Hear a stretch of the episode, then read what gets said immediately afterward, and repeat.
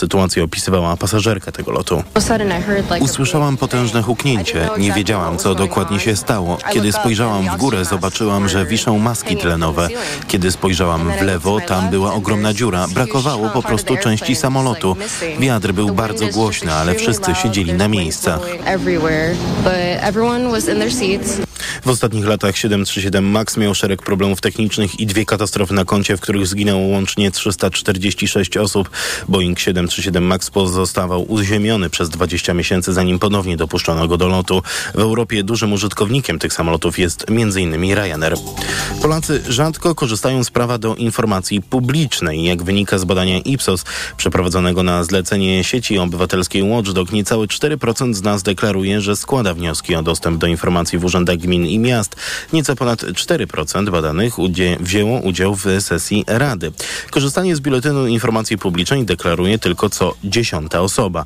Jednak nie mniej 3 czwarte z nas nigdy nie korzystało z żadnego kanału informacji, mówi Marzena Błaszczyk z Watchdog Polska. Po pierwsze, no, część ludzi mogła do tej pory też nie mieć takiej potrzeby. Najczęściej następuje mobilizacja w momencie, w którym coś się dzieje w jakiejś lokalnej społeczności, czyli na przykład powstaje jakaś inwestycja, która y, może mieć jakieś znaczące oddziaływanie na środowisko, jest po sąsiedzku. Według aktywistki potrzebne są edukacja i promocja prawa do informacji.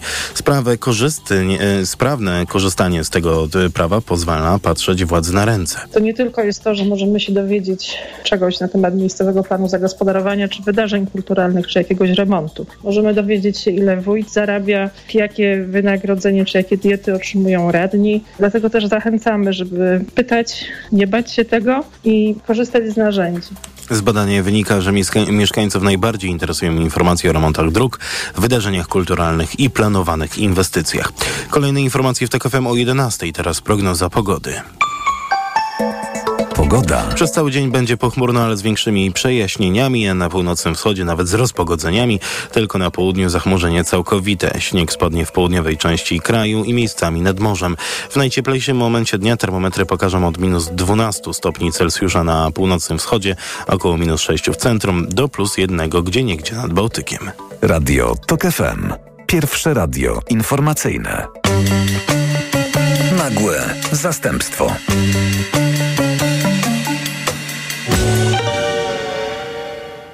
Od jakiegoś czasu przezacny Instytut Nauk o Człowieku w Wiedniu przysyła mi co kwartał swoją gazetę, wypełnioną tekstami kolejnych stypendystów niezliczonych wprost programów prowadzonych w ramach tej instytucji. Zalety tego periodyku są dwie. Pierwsza to taka, że jest za darmo. A druga to taka, że czasem pojawiają się w nim teksty bardzo ciekawe, ale czasem też takie sobie, a czasem zupełnie słabe co bardzo poprawia humor złośliwcom takim jak ja, którzy jeszcze w dodatku mają kompleksy i myślą, że gdzieś tam na świecie to się toczy prawdziwe życie intelektualne, a u nas to nie.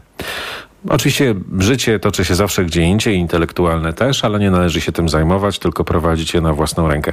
I nie, nie po to się wyzłośliwiam na IWM Post, bo tak nazywa się owa gazeta, żeby powtarzać takie banały, tylko po to, żeby przywołać tekst niejakiej Saszy Dowrzyk, który niedawno tam znalazłem, a który zrobił na mnie niesamowite wrażenie.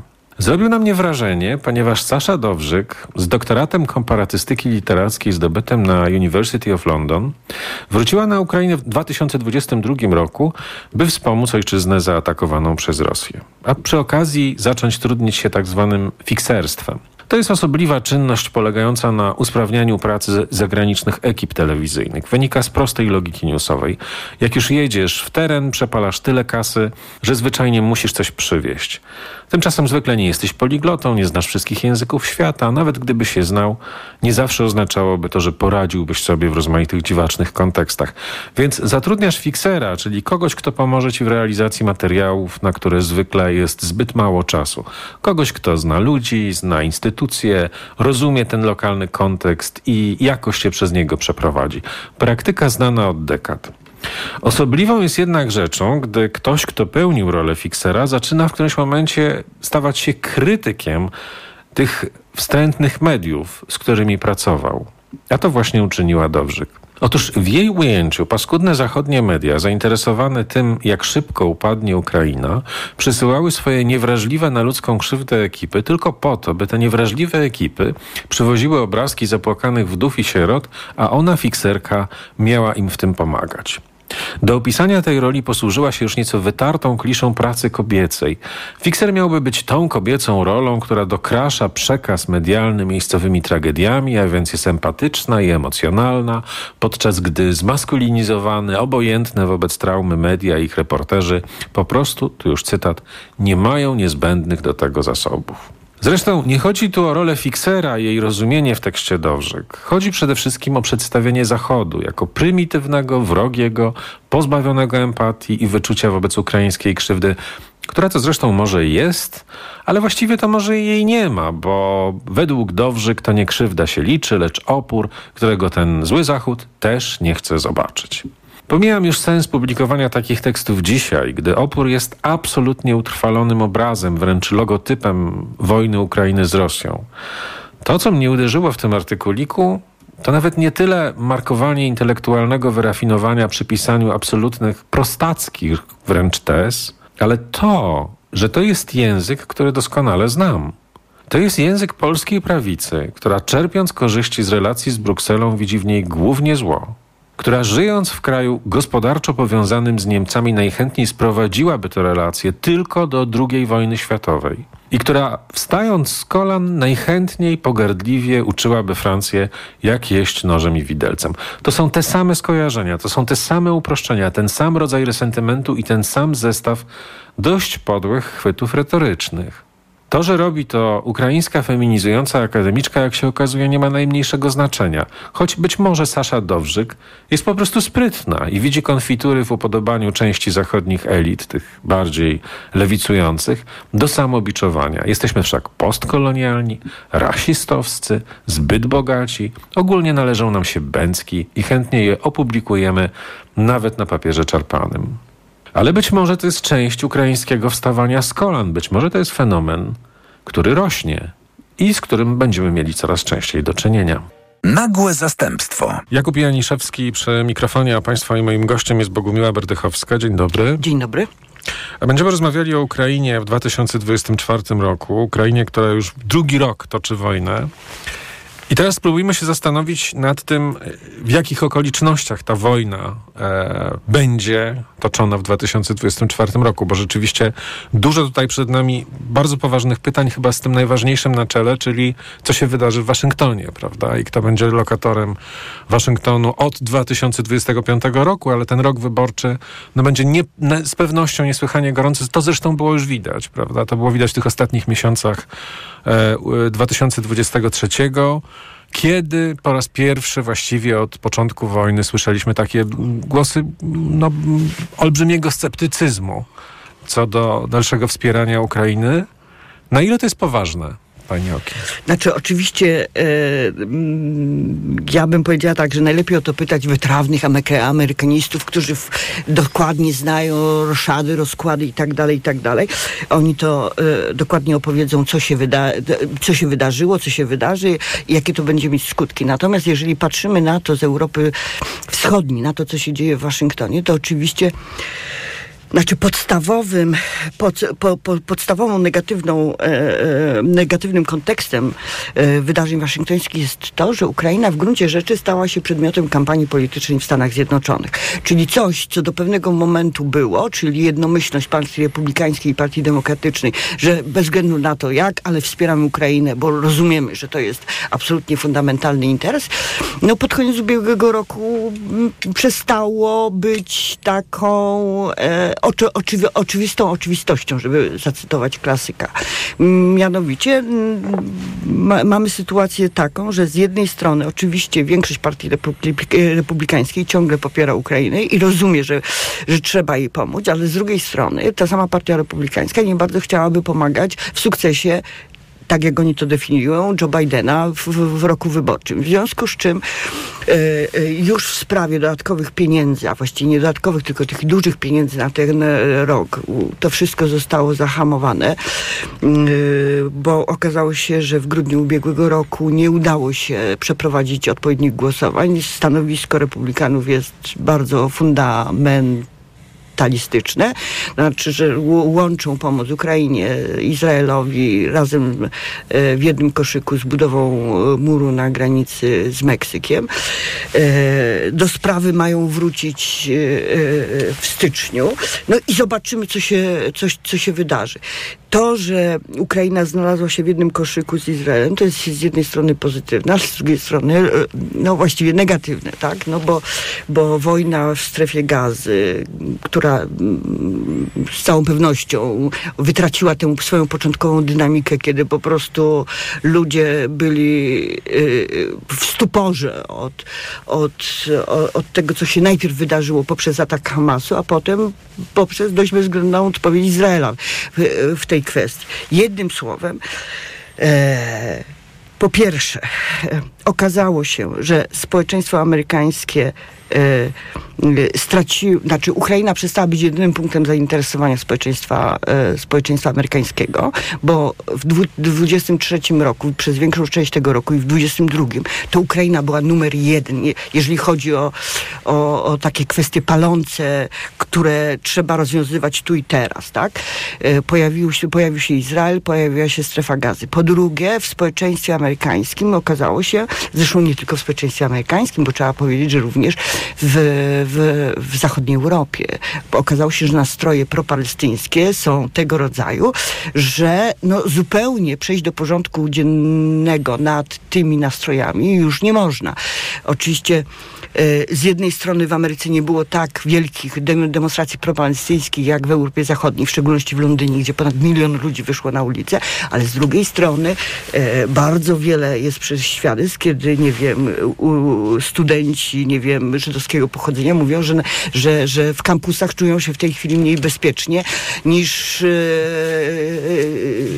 niż gdziekolwiek indziej. W związku z czym ta pomoc, to, że, obie te sprawy zostały umieszczone w jednym worku, w gruncie rzeczy jeszcze z całą pewnością nie można powiedzieć, czy to się obróci na korzyść Ukrainy, czy wręcz przeciwnie. Dlatego, że e, każde wsparcie dla Izraela będzie oczywiście narażone na bardzo poważną kontrakcję tych y, kręgów, czy tej części społeczeństwa amerykańskiego, która jest przeciwko. Po drugie, oczywiście to jest kwestia walki o zwycięstwo wyborcze, w związku z czym szybkie, szybka pomoc dla Ukrainy i szybkie zwycięstwo Ukrainy, to w gruncie rzeczy byłby taki podarunek, e, czy taki prezent od partii republikańskiej dla, dla Bidena, co w roku wyborczym wydaje mi się mało prawdopodobne.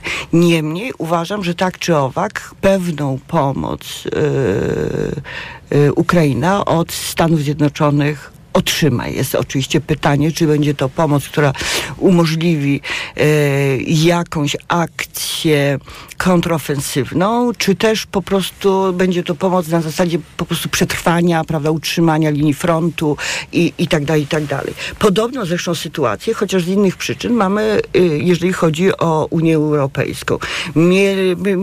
na grudniowym szczycie Unii y, y, miały być przegłosowane, miał być przegłosowany specjalny 50-miliardowy y, pakiet pomocy dla Ukrainy. I się okazało, że nie można tego pakietu przegłosować, bo w sposób taki fundamentalny yy, przeciwko są, są Węgrzy. Przy czym ja bym tu powiedziała, że, że zwalanie wszystkiego na Węgry jest y, pewną naiwnością czy pewną przesadą. Otóż Węgry, a w szczególności Orban, który wydaje się dość takim wytrawnym politykiem, nie chodzi o to, czy się go lubi, czy nie lubi, tylko chodzi o no nie, no jest profesjonalizmu. To, jest to niewątpliwie polityk sprawczy. Tak, tak. E, e, myślę, że doskonale wie, na co sobie może pozwolić pozwolić, na to sobie nie może pozwolić. Otóż Unia Europejska nie mogła sobie pozwolić na totalny blamaż, więc wtedy, kiedy trzeba było, to Orban wyszedł na kawę, tak, żeby można było ogłosić początek e, negocjacji akcesyjnych. Natomiast tam, gdzie mógł sobie pozwolić, to oczywiście e, zgłosił weto i w ten sposób ten, ten wielki pakiet e, kilkuletni, bo to jest ważne, kilkuletniej pomocy dla Ukrainy, który stwarzałby taki horyzont stabilności dla tego kraju, e, e, uchwalony nie został. Mało tego, wydaje mi się, że w związku z jakby to powiedzieć, e, dyplomatycznie, napięciami między Budapesztem a Brukselą. Ja sobie słabo wyobrażam, żeby e, wieloletni projekt pomocy dla Ukrainy został w najbliższym czasie przez Unię uchwalony, dlatego że Orban doskonale sobie zdaje sprawę, że w momencie, kiedy da zgodę na wieloletni czy kilkuletni projekt pomocy, to znaczy, że nie będzie mógł pozostałych kolegów z 27 krajów stawiać pod ścianą, że albo się zgodzicie, albo Komisja Europejska wydzieli kolejne, kolejne zamrożone dla e, Węgier pieniądze, albo nie będzie tej decyzji pozytywnej. No, przypomnijmy, że przy tej okazji on, on wyhandlował 10 miliardów e, euro, czyli więcej nawet niż dostał w tej chwili polski rząd w ramach, e, w ramach e, promesy, prawda, z Komisji Europejskiej. No to jest zresztą bardzo zabawne, znaczy poziom y, właśnie politycznego profesjonalizmu Orbana jest faktycznie imponujący. To warto tutaj przywołać. Nagrywamy tą rozmowę w piątek. Dzisiaj jest tak zwany National Tribute Day w Paryżu e, na rzecz e, Jacques'a Delors, który zmarł 27 grudnia. Jedynym, jedynym prezydentem, który reprezentuje Europę środkową i wschodnią jest Orban który pojechał tam oczywiście załatwiać swoje interesy. No to jest, to oczywi- jest, to, to jest, jest oczywiste i dlatego tak. mówię, że słabo sobie wyobrażam, że Orban nagle postanowi pozbawić się takiego e, podstawowego swojego narzędzia w, w twardych negocjacjach z Unią Europejską. Oczywiście prawda również jest taka, że co może e, robić Orban, tego na przykład Polacy czy Polska nie powinna w moim przekonaniu robić. Po pierwsze, nasza sytuacja geopolityczna jest inna, nasza pozycja jest inna. My mamy bezpośrednią granicę z Federacją Rosyjską, której Orban nie ma. Przypominam, że obwód kaliningradzki jest naszym sąsiadem, obwód kaliningradzki, który jest na, nasycony bronią pod dostatkiem, a nawet, a, a nawet z naddatkiem i tak dalej, i tak dalej. Więc oczywiście pole manewru naszych polityków jest inne, niemniej po prostu konstatujemy, tak? Orban ze względu na swój e, e, interes pewnych, na pewne rzeczy się nie zgodzi. Oczywiście pojawiły się pomysły, że w takim razie będziemy robić nie w, w gronie 27, a 26 nie, zobaczymy, co, co z tego wyniknie, bo jednocześnie trzeba tu nie dla, e, że tak powiem, laurki dla Orbana, ale gwoli sprawiedliwości powiedzieć, że e, wszyscy politycy, w tym również ukraińscy, którzy bardzo narzekają na, na Orbana, e, no, nie zauważają jednako, jednakże również tego faktu, że w momencie, kiedy, nie wiem, wspólnota umawiała się już ostatecznie na jakieś sankcje, to, to, to było również i tak, że Orban żadnych tych sankcji ostatecznie domówionych nie e, torpetował, przyłączał się, zgadzał się na kolejne też fale pomocy, czy transze pomocy dla e, Ukrainy. W każdym razie to, to, nie jest takie proste. Oczywiście on w sensie politycznym, w sensie też takim mm, takiej opowieści o samym sobie, no to jest dość kuriozalny przypadek, no bo rzeczywiście spotykać się z Putinem, E, zawierać nowe kontrakty gazowe i tak dalej, i tak dalej. No, w danym kontekście, no, co najmniej kuriozalne. E, niemniej na, na, na poziomie faktów, tam gdzie trzeba było podjąć decyzję, że wspieramy tak Ukrainę, że wspieramy tak uchodźców, że, że, że, że wspieramy militarnie, blokady jednakowoż Węgier, Węgier przy tych okazji nie było. Po prostu. Schodząc z tego poziomu takiego bardzo globalnego, to tutaj jeszcze można dorzucić e, po raz kolejny, właściwie kolejną odsłonę takiego już, no mm, nie wiem, jakiegoś takiego wręcz e, groteskowego hamletyzowania naszych niemieckich sąsiadów, którzy tym razem rozważają, czy mogą przekazać pociski dalekiego zasięgu Taurus, które są, no to jest kolejny raz to samo. To znaczy, że to widzieliśmy przy właściwie każdego rodzaju uzbrojeniu dla Ukrainy, żeby potem ogłosić jakąś wielką zmianę pozycji i wielki sukces e, niemieckiej dyplomacji. No, I czasami, I czasami ta wielka zmiana następuje, a czasami nie tak, następuje nie i kończy następuje. się na zapowiedziach. Notabene bardzo duża część ukraińskich polityków uważa, że e, absolutnie postulatem numer jeden powinno być wprowadzenie jednogłośności e, w głosowaniu, w głosow- znaczy zniesienie prawa weta w głosowaniach e, Rady Europejskiej. I, i e, przykład Niemiec to jest taki przykład, który powinien jednak dawać do myślenia. Mianowicie e, zniesienie weta w kontekście Ukrainy byłoby dobre, pod warunkiem, że mielibyśmy pewność, że wszyscy chcą tego samego i że wszyscy chcą tego samego równie, równie silnie czy równie energicznie. Natomiast przykład Niemiec to jest przykład, który pokazuje, że gdyby jednomyślność, czyli brak weta, o, obowiązywała, obowiązywała od początku tej wojny, to być może Ukraina w ogóle nie dostałaby pomocy. Przypomnę, że pierwsza pomoc, jaka, e, jaką na samym początku wojny e, świadczyła, świadczyły e, Niemcy na rzecz Ukrainy, to było 5 tysięcy hełmów. I tyle.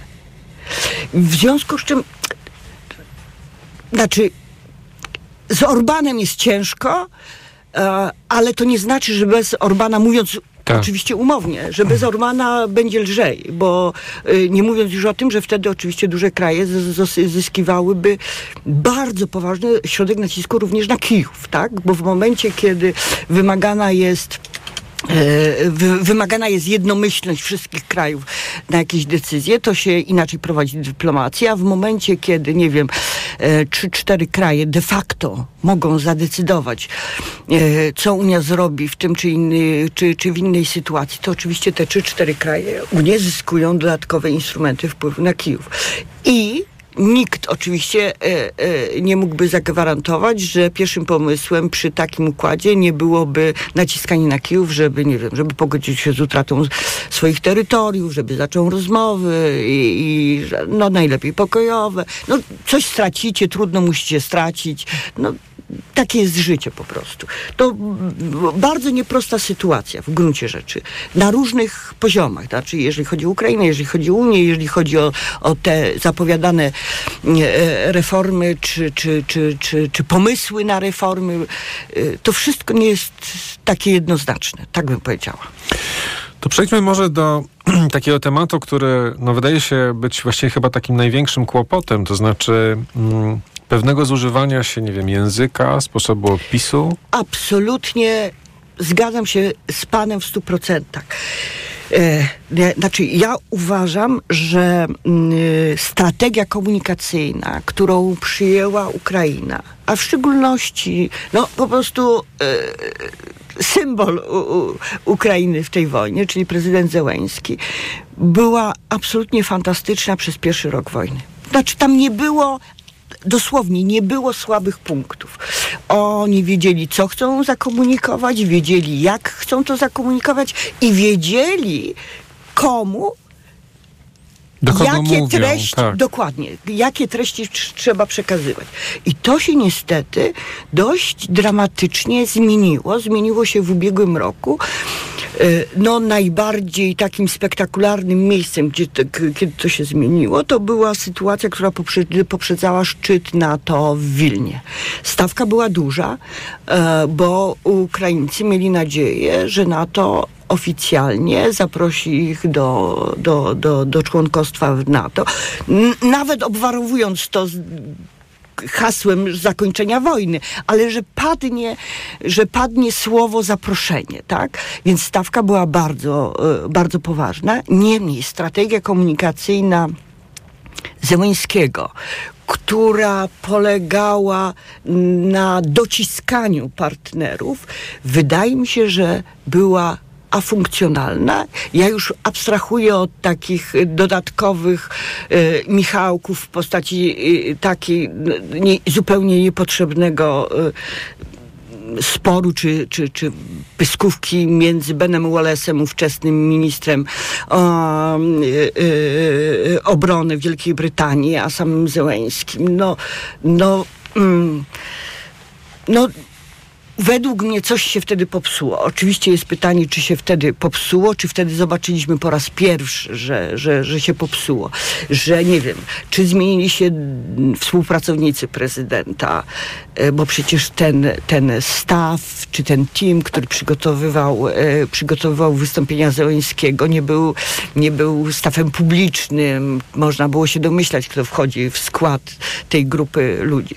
Czy też prezydent Zełęński stracił e, takie czucie, które miał. Ale potem było właściwie źle i jeszcze gorzej.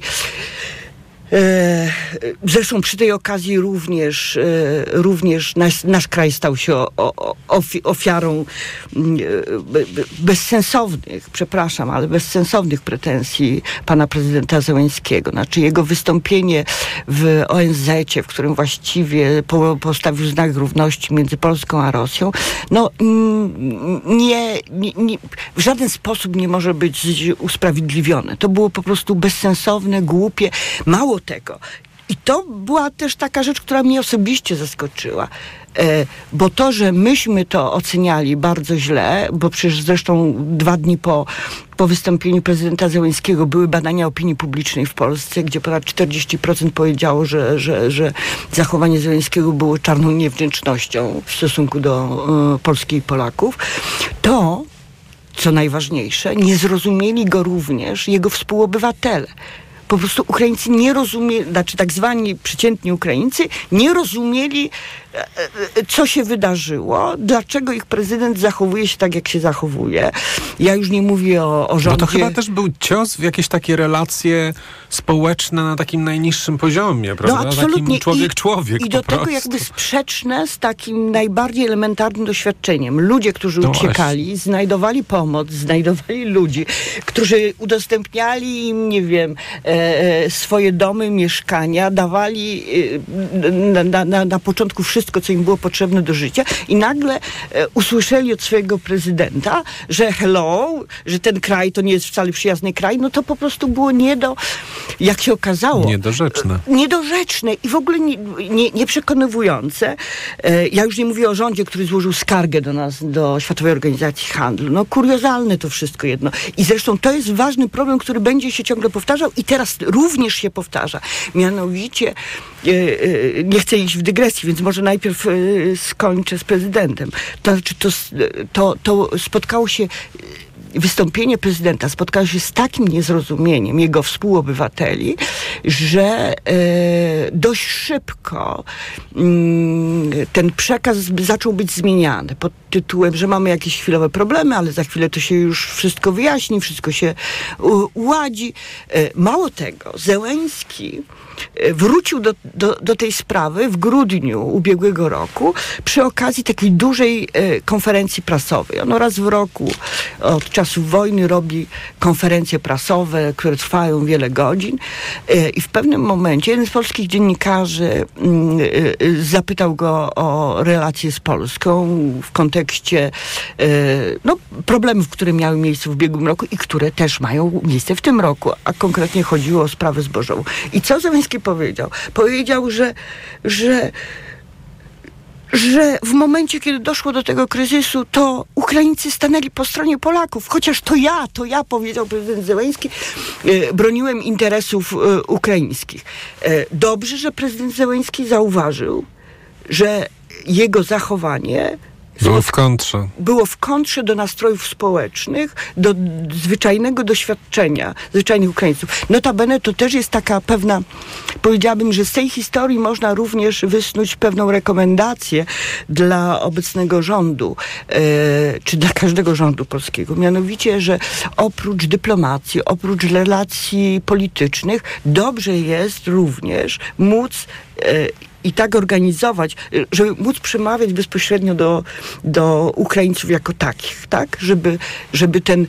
Wyczuwać ten kanał bezpośredni. Dokładnie. Taki, Tworzenie bezpośrednich kanałów z dotarciem do swoje, ze, ze swoją informacją, bo się okazało, że wbrew e, e, moim osobiście lękom, okazało się, że e, prezydent Zełenski, pomimo że niezwykle popularny również w swoim kraju, nie był w stanie przekonać swoich współobywateli, że Polacy są e, złymi ludźmi i, i życzą źle Ukrainie. Notabene e, to po raz kolejny zostało potwierdzone zupełnie e, w ostatnim czasie. Mianowicie taki, a taka Fundacja Demokratycznej Inicjatywy to jeden z takich najbardziej rzetelnych e, ośrodków badania opinii publicznej w Ukrainie. Zrobił duże badania, takie podsumowanie 23 roku roku. Y, I w tym podsumowaniu między innymi pytano stosunek Ukraińców do, e, do krajów e, sąsiedzkich. I pewnie nie zdziwię pana, bo pan się tym zajmuje non-stop, ale myślę, że może to być dla słuchaczy ciekawe, że Polska w dalszym ciągu jest numerem jeden. Znaczy, jeżeli chodzi o poziom sympatii Ukraińców, nic się nie zmieniło. Zmieniły się i na sparze to trudno porównywać, bo poprzednio były prowadzone troszeczkę w inny sposób, ale w każdym razie 66% respondentów odpowiedziało, że Polska to jest mm, przyjazny kraj. No to było najwięcej. Najwięcej, jeżeli chodzi o kraje sąsiednie, nikt z nami nie mógł Ja myślę, że to jest też tak na zasadzie przepisu, że to może być też doświadczenie już jakoś tam budowane na przykład z tej migracji do Niemiec, prawda? Która, jak się okazuje, trafia tam na trochę inne nastawienie w ogóle do, do migrantów. Ja już nie mówię o tym. Znaczy, z jednej strony y, Niemcy mają to, czego nie mamy my, z przyczyn zupełnie oczywistych. To znaczy, ich mm, system socjalnej pomocy dla migrantów jest nieporówna, nieporównanie... To wszystkim jest. I, i On jest, przede wszystkim i, jest. I jest nieporównanie bardziej szczodry niż wszystko to, co my możemy zaoferować. Ale okazało się, że to że to jest nie wszystko, albo, tak. albo to jest za mało, żeby ludzie tak. się dobrze czuli. Nagle okazało się, że te nastroje e, w stosunku do uchodźców z Ukrainy po pierwsze nie są idealne, po drugie, e, ja już nie mówię o tym, że od czasu do czasu politykom niemieckim, prawda, wyrywa się, że może byśmy tu ukrócili, bo oni tam wykorzystują nasz system socjalny. Po drugie, to oczywiście jest inny, inny poziom wyzwania, tak? Bo w przypadku Polski w momencie, kiedy obywatel Ukrainy chce funkcjonować normalnie, to w gruncie rzeczy nie ma żadnych barier, aby szczególnie w związku z uchwaleniem ustawy o pomocy dla obywateli Ukrainy, którą to ustawę, powiedzmy to dzisiaj, a dzisiaj to już jest nieprawdopodobne, przyjmował cały Sejm, niezależnie tak, od tego, czy tak. był z PO, czy z PiS. Tak, Wszyscy to, to, to, poparli tę ustawę. Było, tak. tak. Z dzisiejszej perspektywy trudno sobie wyobrazić, tak? Yy, yy, więc yy, taki obywatel Ukrainy w Polsce jeżeli tylko chce funkcjonować, jeżeli tylko chce pracować, nie ma żadnych ograniczeń. O, w Niemczech nie jest z tym tak prosto. Notabene e, coś... Też oczekiwania są wyższe, trzeba powiedzieć, bo jednak e, ten świat e, migracji niemieckiej jest po pierwsze bardziej zróżnicowany. Niemcy mają mniej sentymentów wobec migrantów, czy może mają więcej resentymentu. mają większe oczekiwania, jeśli chodzi na przykład o kompetencje językowe. My jednak wydaje się, że jesteśmy bardziej dostępni przez to. No i też myślę, że diaspora ukraińska ukraińska tak. w Polsce jest duża, silna jak, i stanowi sieć jak, jak najbardziej. Dlatego powiedziałam, że to jest troszeczkę inny rodzaj hmm. wyzwania. Bo tak jak mówię, u nas jeżeli chcesz, to absolutnie wchodzisz od razu, nawet jeżeli nie znasz jeszcze dobrze tak. języka polskiego, czy znasz język polski w sposób dyskusyjny. Tak jest. Nikt ci, że, że tak powiem, nie zwróci uwagi, właściwie wszyscy się cieszą. I zresztą e, coś, co jest wyzwaniem i wymaga dodatkowej pracy, no niestety przez część opinii publicznej niemieckiej jest, jest interpretowane na niekorzyść e, uchodźców z Ukrainy. Mówią, jak to się dzieje, że, że w Polsce to 70% pracuje, a u nas tylko tylko 19%, tak? No, można odpowiedzieć, że być może są tacy, którzy wykorzystują system e, pomocy socjalnej dla migrantów, ale być może to jest związane z tym, że w momencie, kiedy znasz język ukraiński, to przy odrobinie wysiłku, no po polsku też tak, się tak. porozumiesz się z polskim odbiorcą. No, tak. Z, niem, z niemieckim odbiorcą może to być, to może to być trudniejsze. No w każdym razie e, e, różne znaczy, bo, bo generalnie pana teza do, do, dotyczyła tego, czy ta sympatia dla Polski nie jest związana też z tym, z tym co przeżywa, e, co przeżywają migranci ukraińscy, czy uchodźcy ukraińscy w Niemczech. Ja myślę, że chociaż to jest doświadczenie znaczącej grupy ludzi, bo około miliona, to myślę, że w sposób zasadniczy to nie wpływa. nie. nie, że to nie wpływa. Że to, to jest doświadczenie, tym bardziej, że, że przecież większość tych ludzi, ja nie mówię, że w stu procentach, ale że większość tych ludzi przecież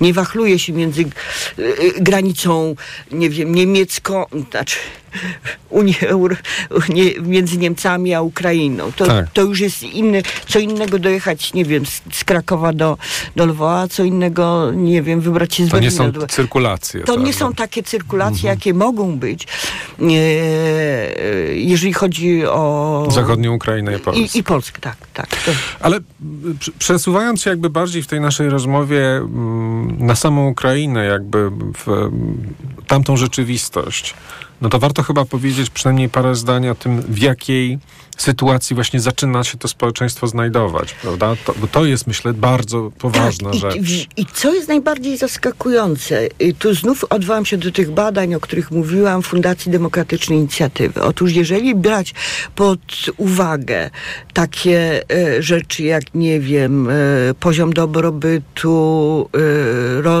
znaczy sytuacja ekonomiczna, sytuacja polityczna, mm, e,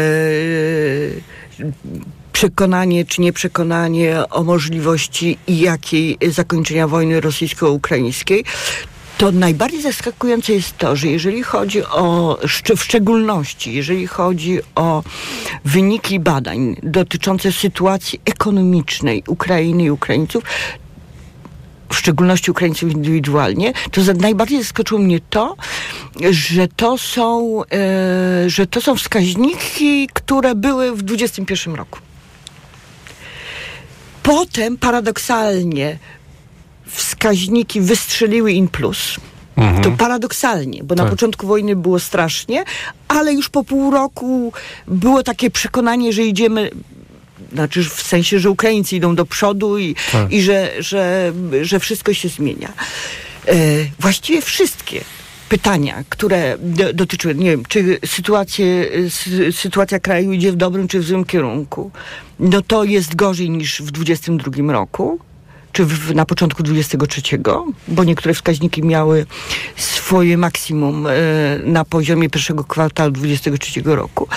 Ale to nie jest gorzej niż, niż, e, niż przed wojną, przed pełnowymiarową wojną z 24 lutego 22 roku.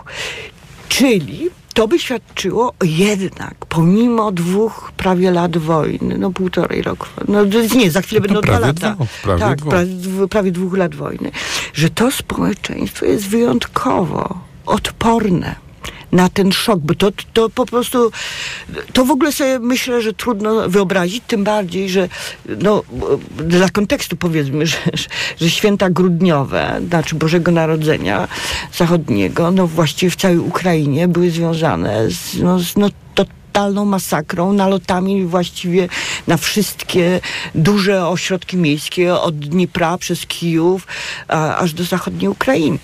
I pomimo tego to społeczeństwo jest stosunkowo odporne.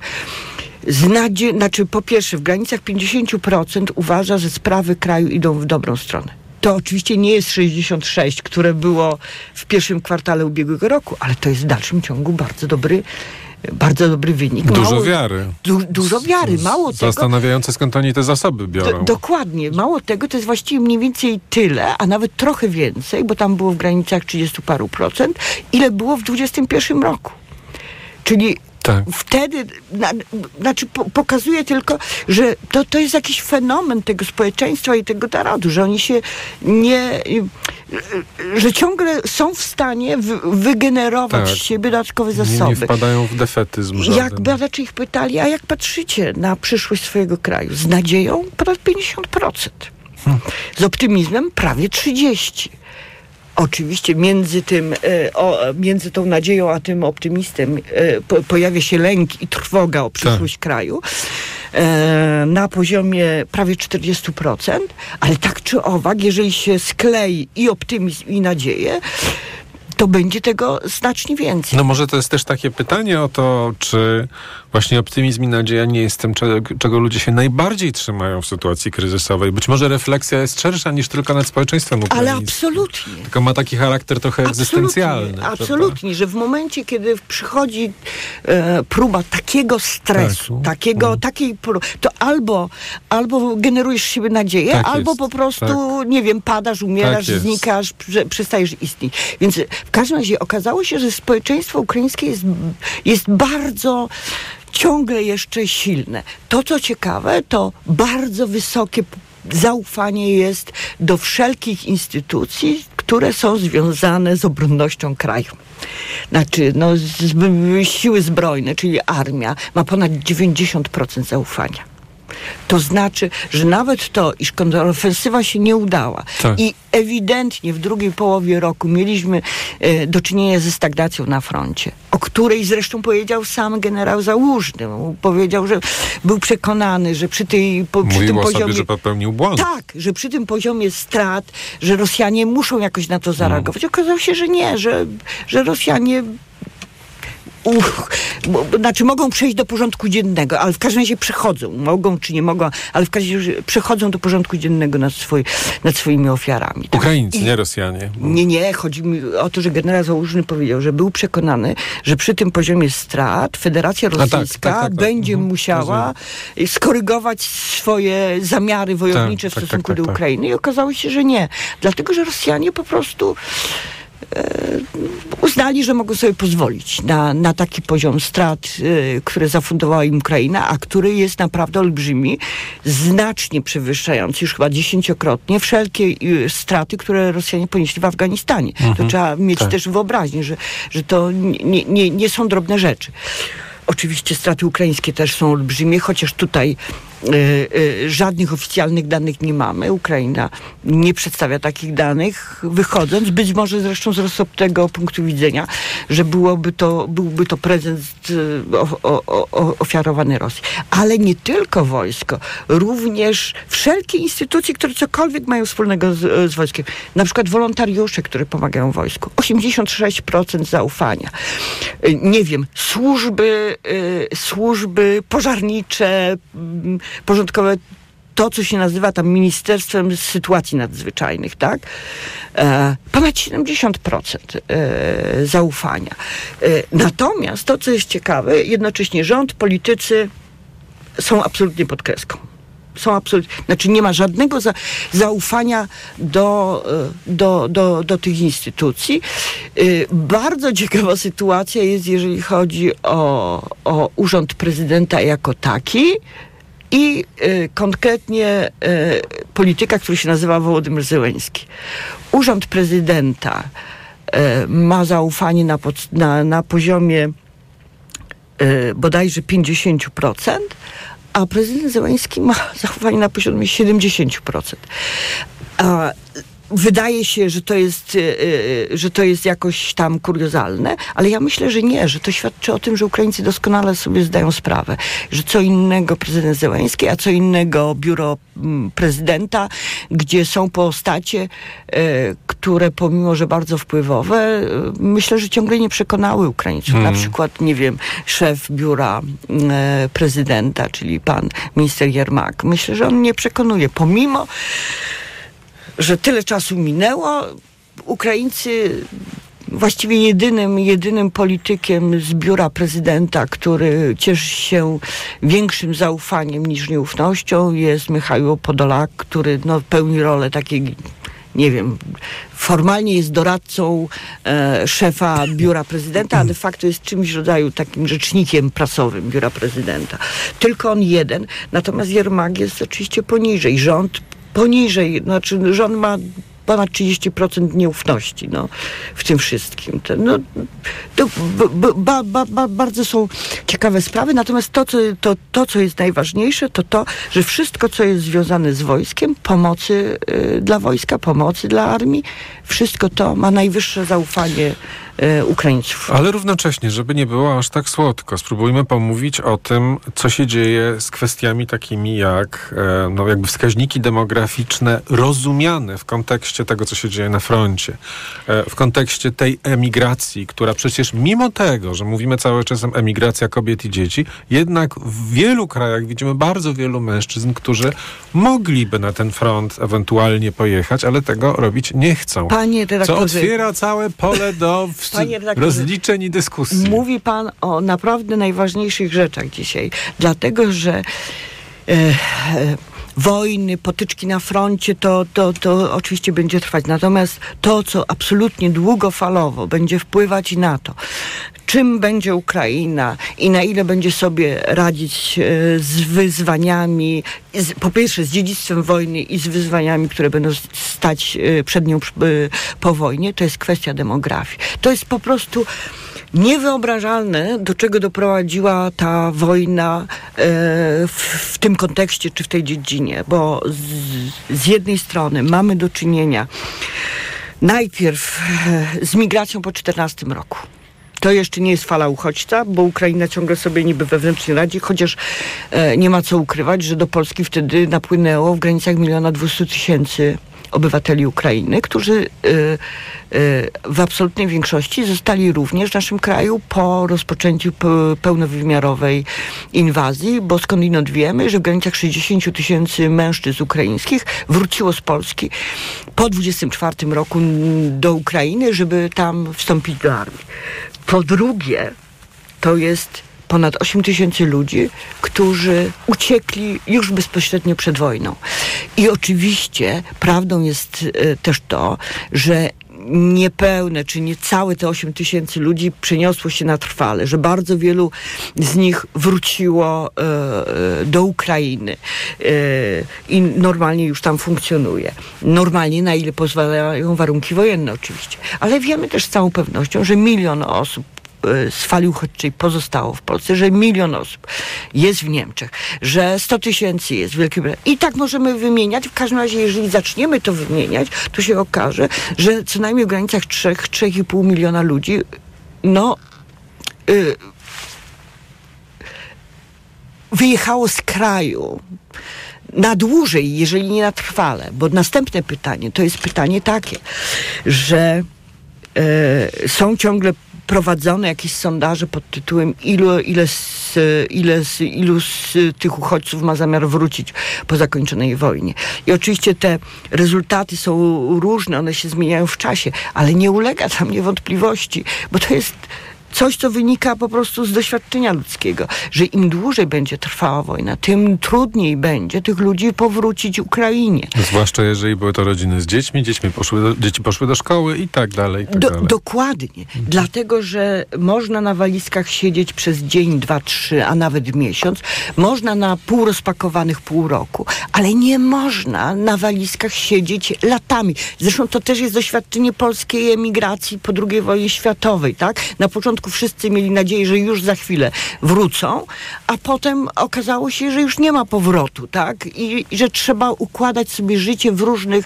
E, Albo nawet bliżej ci, którzy mieli szczęście, pecha, to już zależy od interpretacji, znaleźć się w 1981 roku poza granicami Polski, którzy bardzo chcieli wrócić, bardzo często już jednak nie wrócili i zostali w tych miejscach swojego tak, pobytu. Tak, chociaż no, no, nie, nie, nie, nie, nie idę w tę dygresję. W każdym razie nie ulega wątpliwości, że im dłużej trwała wojna, tym mniej ludzi wróci. Nie dlatego, tak. że oni nie są patriotami Ukrainy, czy są złymi ludźmi, tylko dlatego, że tak będzie dokładnie nakazywać logika wydarzeń. Jak pan powiedział, dzieci w szkole, w żłobku, gdzieś tam są w procesie Rzecz następna to jest rzeczywiście coś, o czym Pan powiedział. Wśród tej grupy y, y, ukraińskich obywateli, które są, które, która jest w Polsce, według badań takich sondaży, które robił Narodowy Bank Polski, wynika, że co piąty to mężczyzna. I to jest bardzo istotne że co piąty to mężczyzna. Można powiedzieć tak, że o ile w fali uchodźczej dominowały kobiety i dzieci, to w tej fali migracyjnej wcześniejszej głównie mężczyźni. A, I tu mamy następny, na, na, na, następną kwestię, mianowicie e, nie wyobrażam sobie sytuacji, w której mężczyzn ukraińskich przymusowo jakikolwiek władz, jakiegokolwiek demokratycznego kraju, w tym Polski, przymusowo odsyłałyby do, do granicy. To, to, to jest po prostu w, w, w ogóle poza... No to nie jest też współczesny standard. Tak Prawda? się po prostu nie robi. Tak się po prostu nie robi. Ale z drugiej strony... Ale dla Ukrainy powojennej to może być spory dylemat. To, to może być spory dylemat i zresztą... Yy, yy, znaczy pewne kwestie się pojawiają. W grudniu pojawił się taki projekt ustawy e, dotyczącej mobilizacji. I to ten projekt, tam niby obrady mają być nad nim 10 stycznia. Ten projekt, ja muszę powiedzieć, że no, no no jest bardzo specyficzny, tak tak bym to powiedziała. To znaczy, bo są tam rzeczy, które są powiedzmy sobie mniej lub bardziej obojętne. To znaczy, że, że wiek mobilizowanych został obniżony z 27 do 25 lat, ale jest cały tam pakiet rozwiązań dotyczących tak zwanych uchylantów, czyli tych, którzy się uchylają od mobilizacji. No zgodnie z tym projektem mam wrażenie i mam nadzieję, że nie zostanie on w takiej postaci uchwalony, bo był, bo byłoby to coś kuriozalnego. De facto ci ludzie pozbawieni by byli wszelkich y, praw obywatelskich.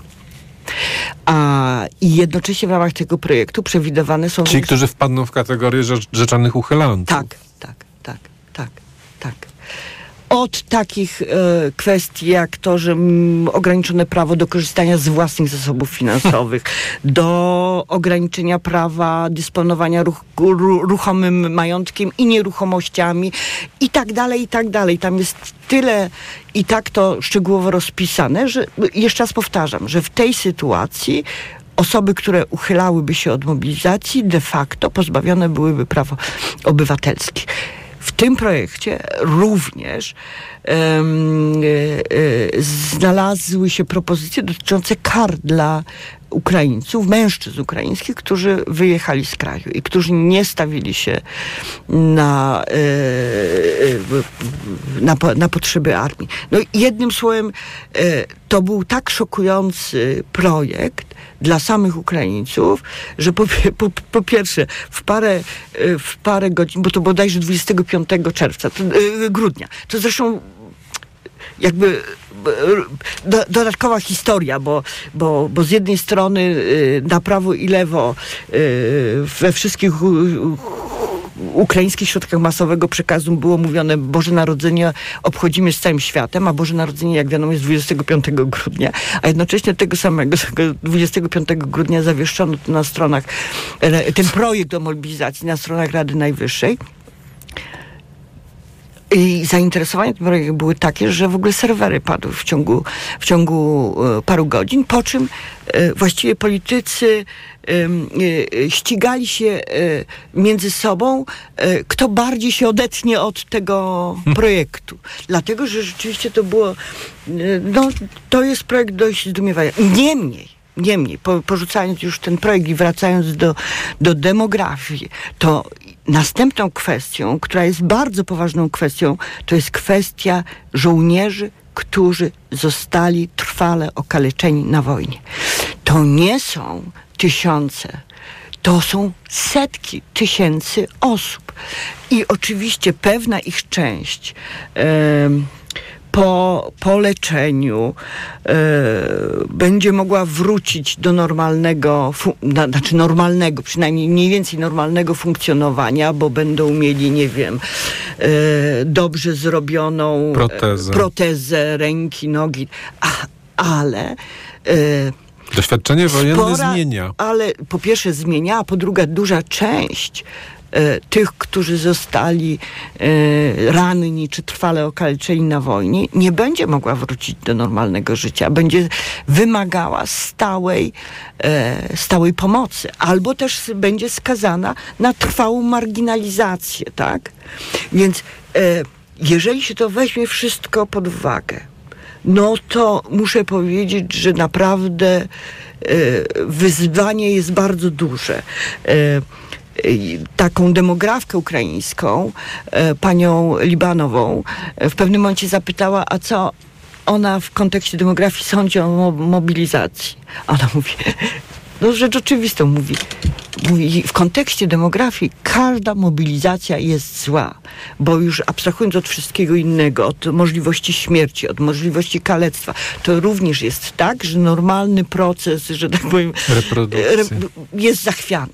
Po tak. prostu po prostu. Także to jest absolutnie, ja w moim przekonaniu, absolutnie kluczowy, najważniejszy, choć długofalowy problem, yy, który stoi przed Ukrainą. Nie ma ważniejszego, nie ma ważniejszego niż, niż ludzie. Bogumiła Berdychowska była Państwa i moim gościem. Dziękuję bardzo. Nagłe zastępstwo.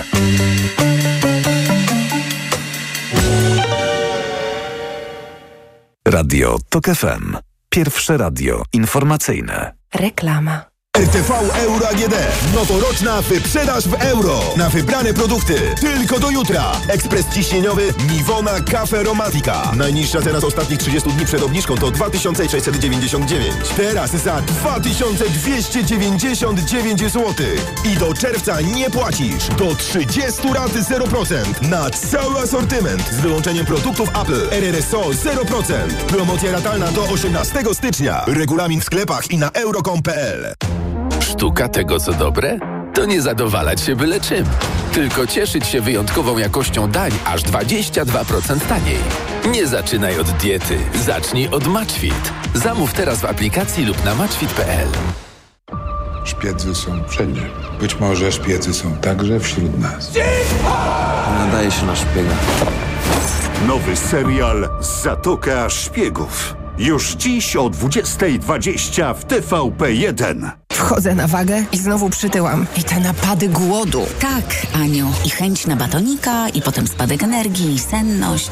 Skąd wiesz? Już to przerabiałam. Okazało się, że miałam wahania poziomu cukru we krwi. Mnie pomógł trisulin.